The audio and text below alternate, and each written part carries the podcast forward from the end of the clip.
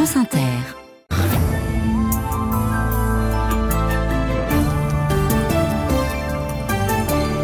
Bonsoir Fabienne Synthèse. Et bonsoir Marie, à demain les filles. Pour nous c'est parti, le 18-20 de France Inter est ouvert, installez-vous, attention à la fermeture des portes et soyez les bienvenus sur la planète et sa banlieue. Bonsoir Kevin Dufresne. Bonsoir. À la une du 18-20 et du premier journal de la soirée, un aveu. Celui du principal accusé du meurtre d'Éric Masson, ce policier tué par balle à Avignon en mai 2021. Oui, c'est moi qui ai tiré, a dit Ilias Akoudad lors de son procès aux assises aujourd'hui. Il avait toujours nié. Nous sommes à Avignon dès le début de ce journal. Et les autres titres, Kevin Nous serons au Salon de l'Agriculture où Lactalis a été visé par une nouvelle action d'agriculteurs mécontents aujourd'hui. Était-il question de libérer Alexei Navalny en échange d'un autre prisonnier? C'est ce qu'affirme l'équipe de l'opposant ce soir. Gérald Darmanin reçoit les élus de Corse pour parler autonomie de l'île ce soir. Et on en parle avec Gilles Simeoni, c'est le président du conseil exécutif de Corse, il est l'invité de ce journal. Et on ira au premier étage de la Tour Eiffel pour une expo sur les images de sport qui ont marqué l'histoire de la Dame de Fer. Dans le 18-20 ce soir, nous sommes d'abord euh, à l'OTAN qui compte un pays de plus, la Suède, puisque Viktor Orban a finalement donné son accord. On verra ensemble ce que tout cela implique.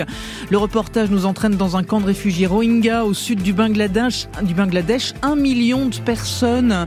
Interdiction de sortir pour travailler. Résultat, des populations de plus en plus difficiles à gérer. Vous apprendrez aussi que Bolsonaro est encore bien capable de compter ses soutiens au Brésil, que l'Eurovision, qui en doutait, est une tribune géopolitique et sociétale. Ça se vérifie une fois de plus.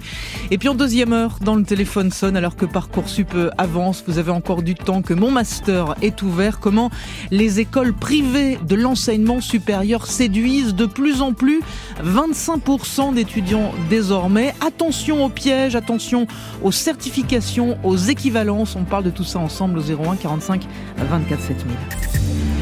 France Inter. Pendant près de trois ans, il a nié les faits. Y compris depuis le début de son procès aux assises du Vaucluse il y a une semaine. Mais ce soir, dans le box des accusés, Ilias Akoudad a avoué avoir tiré sur le brigadier Éric Masson.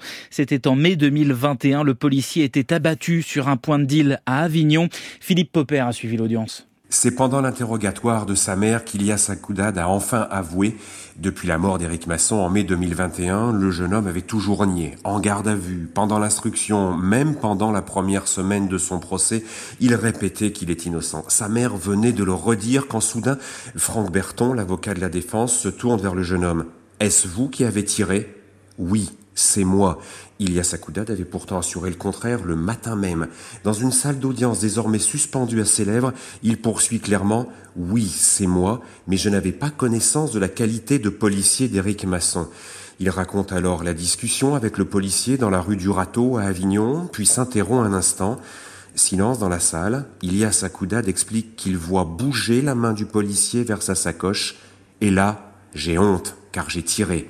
Ce qui me pousse à m'exprimer, c'est pour répondre à la douleur de la famille Masson. Ça me fait mal, je ne peux pas continuer à vivre comme ça. Ilias Akoudad ajoute qu'il n'a pas entendu les cris police, police avant les tirs. Impossible pour moi. Les seuls cris, c'était ceux de la détresse d'un homme à terre. Le compte-rendu d'audience de Philippe Popper, France Bleu, Vaucluse, l'accusé en cours la réclusion criminelle à perpétuité. Relatif retour au calme au Salon de l'Agriculture. Le premier week-end a été électrique, surtout lors de la visite d'Emmanuel Macron euh, en ouverture samedi. Aujourd'hui, pas de bousculade avec les forces de l'ordre, mais une action tout de même de producteurs de camembert qui ont manifesté devant le stand de Lactalis, le numéro un mondial du lait, déjà visé par des actions de producteurs de lait ce week-end. Le reportage au Salon de l'Agriculture Agriculture à Paris de Marion Ferrer. Des producteurs de lait normand qui, encadrés de leurs vaches, sont venus demander à Lactalis de retirer leur énorme panneau qui vante le camembert fabriqué en Normandie. Benoît Duval et leurs représentants. Le fabriqué en Normandie, c'est un réel problème parce que c'est de l'usurpation de notoriété.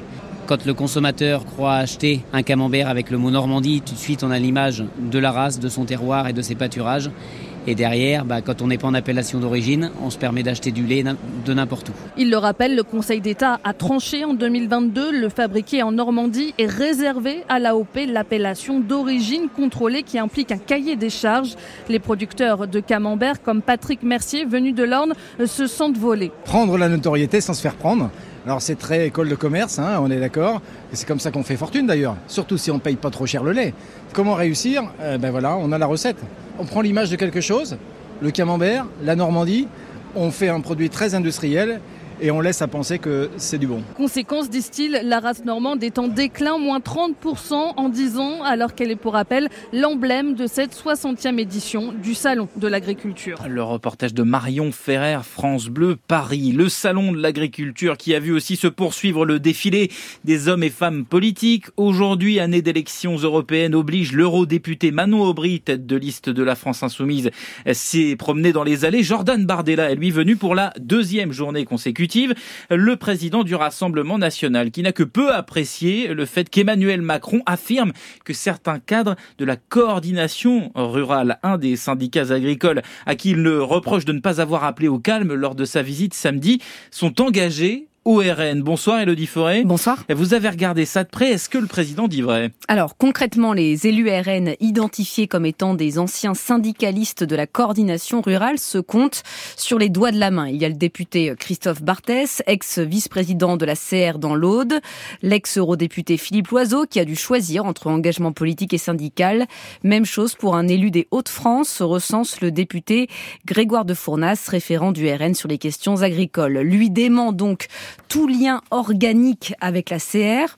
Un autre responsable évoque même des relations parfois compliquées tant le syndicat veut rester indépendant. Les quelques filets lancés pour débaucher un candidat aux européennes sont d'ailleurs pour l'instant revenus vides. Il y a en revanche, et ça le parti comme le syndicat l'assume, des analyses convergentes, un positionnement similaire. Historiquement, la coordination rurale, c'est le syndicat contestataire, rappelle un cadre du RN, face à des organisations majoritaires sur une ligne de compromis avec le pouvoir. Proximité idéologique donc, mais une réalité plus complexe quand il s'agit de trouver de véritables liens, analyse aussi un fin connaisseur du dossier, le RN ayant tout intérêt à ratisser large dans les rangs aussi de la FNSEA ou des JA, où la colère gronde tout autant. Et le dit Forêt Service politique de France Inter, la colère des agriculteurs aussi à Bruxelles aujourd'hui, des centaines de tracteurs sous les fenêtres du Conseil européen où se réunissaient les ministres de l'agriculture agriculture des 27 pour discuter notamment de simplification dans la politique agricole commune. L'armée ukrainienne recule encore un peu sur la ligne de front. Kiev annonce le retrait de ses troupes d'un petit village près d'Avdivka tombé aux mains des Russes la semaine dernière.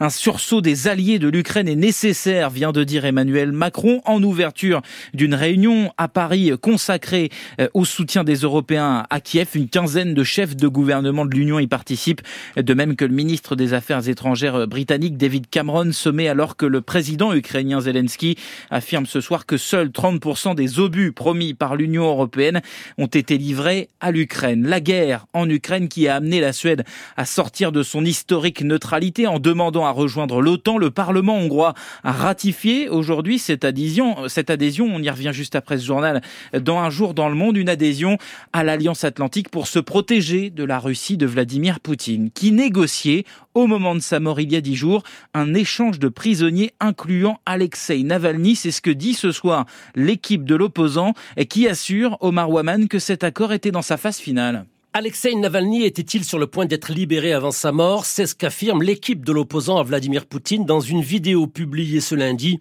est devenue virale. Si l'on en croit Maria Pevcic, la présidente de la Fondation Anticorruption, le mouvement fondé par le célèbre prisonnier d'opinion, un accord était sur le point d'aboutir en vue d'échanger l'ennemi du chef du Kremlin ainsi que deux citoyens américains détenus par Moscou contre un prisonnier russe arrêté en Allemagne. Il s'agit de Vadim Krasikov, condamné à la prison à vie pour l'assassinat en 2019 dans un parc de Berlin d'un militant tchétchène, un meurtre commandité directement par les autorités russes d'après la justice allemande. Toujours selon les proches d'Alexei Navalny, les États-Unis et l'Allemagne étaient informés de l'échange en cours sans préciser exactement le rôle des deux pays dans ces pourparlers qui duraient depuis deux ans. Après plusieurs mois sans réelles avancées. L'accord avait été remis sur la table en décembre dernier, mais la mort d'Alexei Navalny a mis un coup d'arrêt brutal aux négociations. Omar Waman, à Washington, un militaire américain qui a tenté de s'immoler hier devant l'ambassade d'Israël est mort annonce ce soir du Pentagone. Sur une vidéo diffusée sur Internet, on le voyait s'asperger de liquide en scandant Free Palestine. Cinq départements toujours en vigilance orange crue ce soir. Vigilance levée pour le Calvados, mais toujours en vigueur dans quatre départements de Nouvelle-Aquitaine et dans le Pas-de-Calais, où les habitants ont l'impression de vivre un jour sans fin depuis le début de l'automne. C'est la cinquième fois qu'ils sont confrontés à des inondations. La Canche et l'Aa sortent de nouveau de leur lit. À Bourte, par exemple, non loin du Touquet, déjà 20 cm d'eau dans les rues. Noël et sa femme ont déjà subi trois inondations. Depuis deux heures ce matin, on surveille le niveau de l'eau, comment il monte. On a remonté un peu les affaires, euh, sur les tables surtout. Là, j'ai déjà défait, bah, regardez tout là, tout là, les lave-vaisselle, les machines à laver. Là, il reste que mon frigo. Mais sinon, tous les placards sont vidés. Et là, maintenant, on va attendre que ça baisse. On s'habitue pas quand même aux inondations. Hein. On s'habitue pas. Non, non, non. Là, quand on voit la vitesse que ça remonte encore, là, tu dors plus de la nuit. Dès qu'il pleut, t'as l'oreille. Oh, attends, je vais me lever voir ce qui se passe. Je veux dire, c'est pas une nuit. Hein. Après, je vous dis, euh, on veut bien faire l'effort d'attendre un moment que les travaux se font, mais je ne vois pas beaucoup gérer le problème, vous savez. Et puis personne n'est capable de vous donner euh, ce qui va être fait. Est-ce qu'ils vont agrandir là, mettre là Rien, rien. Je pense qu'on aurait dû y penser tout ça avant avant que ça arrive. Un témoignage au micro France Bleu Nord de Thomas Schoner. Quelle autonomie pour la Corse Une question qui sera au cœur du dîner ce soir entre le ministre de l'Intérieur et les chefs des partis représentés. Sur l'île, Gérald Darmanin les accueille place Beauvau. Il doit leur présenter un projet de texte constitutionnel, mais tous les élus corses ne sont pas forcément d'accord sur l'ensemble des mesures à intégrer dans ce texte. Bonsoir Gilles Simeoni bonsoir madame. Merci beaucoup d'être avec nous. Vous êtes le président du Conseil exécutif de Corse. Le président de la République, le 28 septembre, monsieur Simoni, avait dit euh, autonomie dans la République pour la Corse, mais pas sans et contre l'État français. C'était charge pour vous ensuite de donner les contours de vos souhaits. C'est là que nous en sommes aujourd'hui. C'est vrai que c'est euh, difficile et lent. Ce que vous proposez, vous, et notamment, parce qu'on ne peut pas faire le tour complet, c'est un statut de résident, c'est une langue corse co-officielle, une autonomie fiscale et même, même si c'est moins clair entre vous, un pouvoir législatif. Euh, sur les choses très symboliques, Gilles Simeoni, ce fameux statut de résident, est-ce que déjà on n'est pas hors périmètre au fond? Est-ce que vous n'écrasez pas tout de suite la ligne rouge qu'avait fixée le président de la République?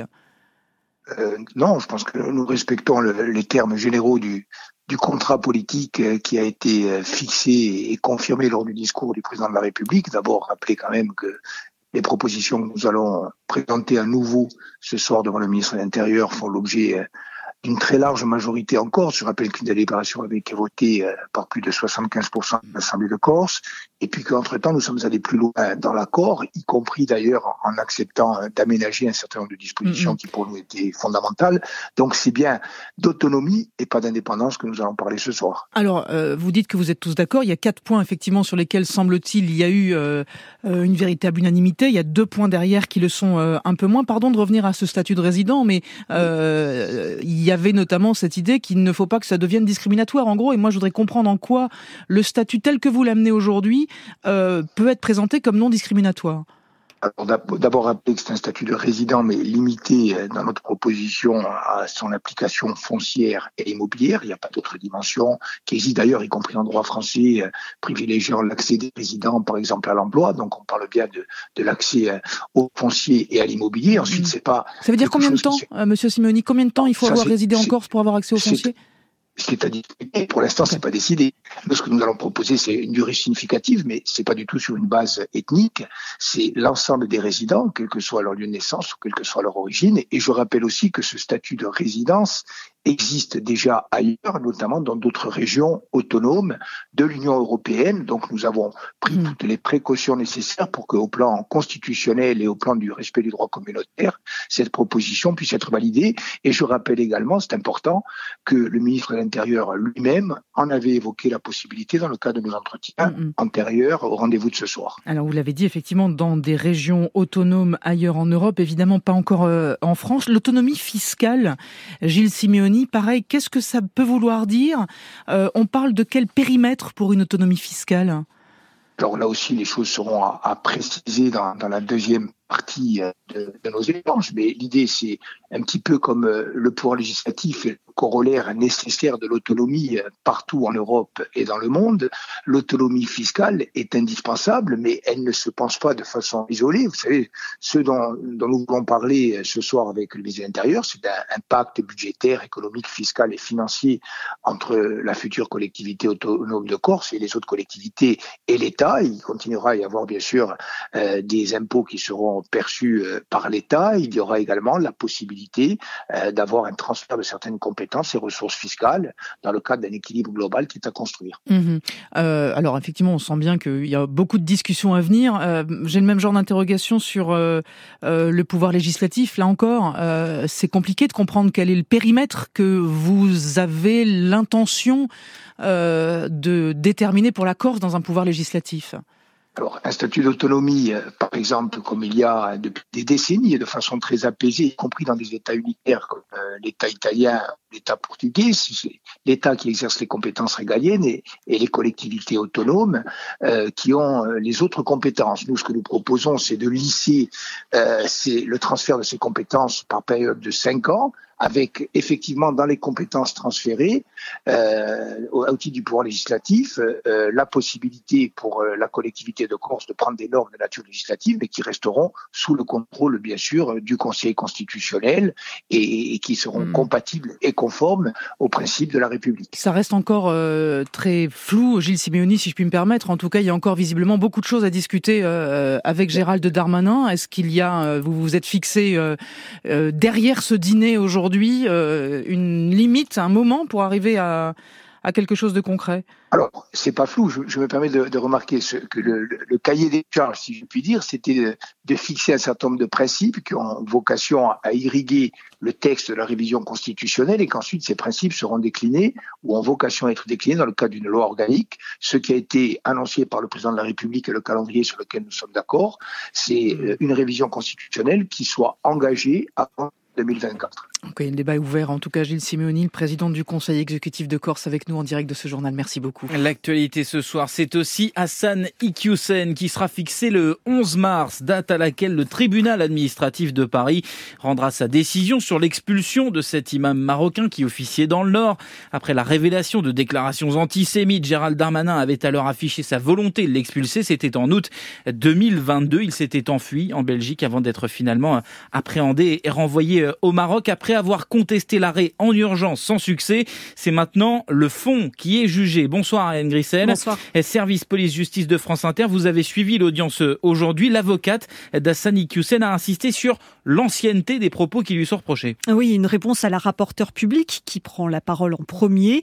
Elle est chargée de livrer son analyse du dossier pendant plus d'une demi-heure. Elle cite nombre d'exemples qui, à ses yeux, montrent que l'imam peut être jugé coupable d'actes de provocation à la haine ou à la violence, des propos antisémites, complotistes, sans nuance, dit-elle, tenus de manière explicite et délibérée.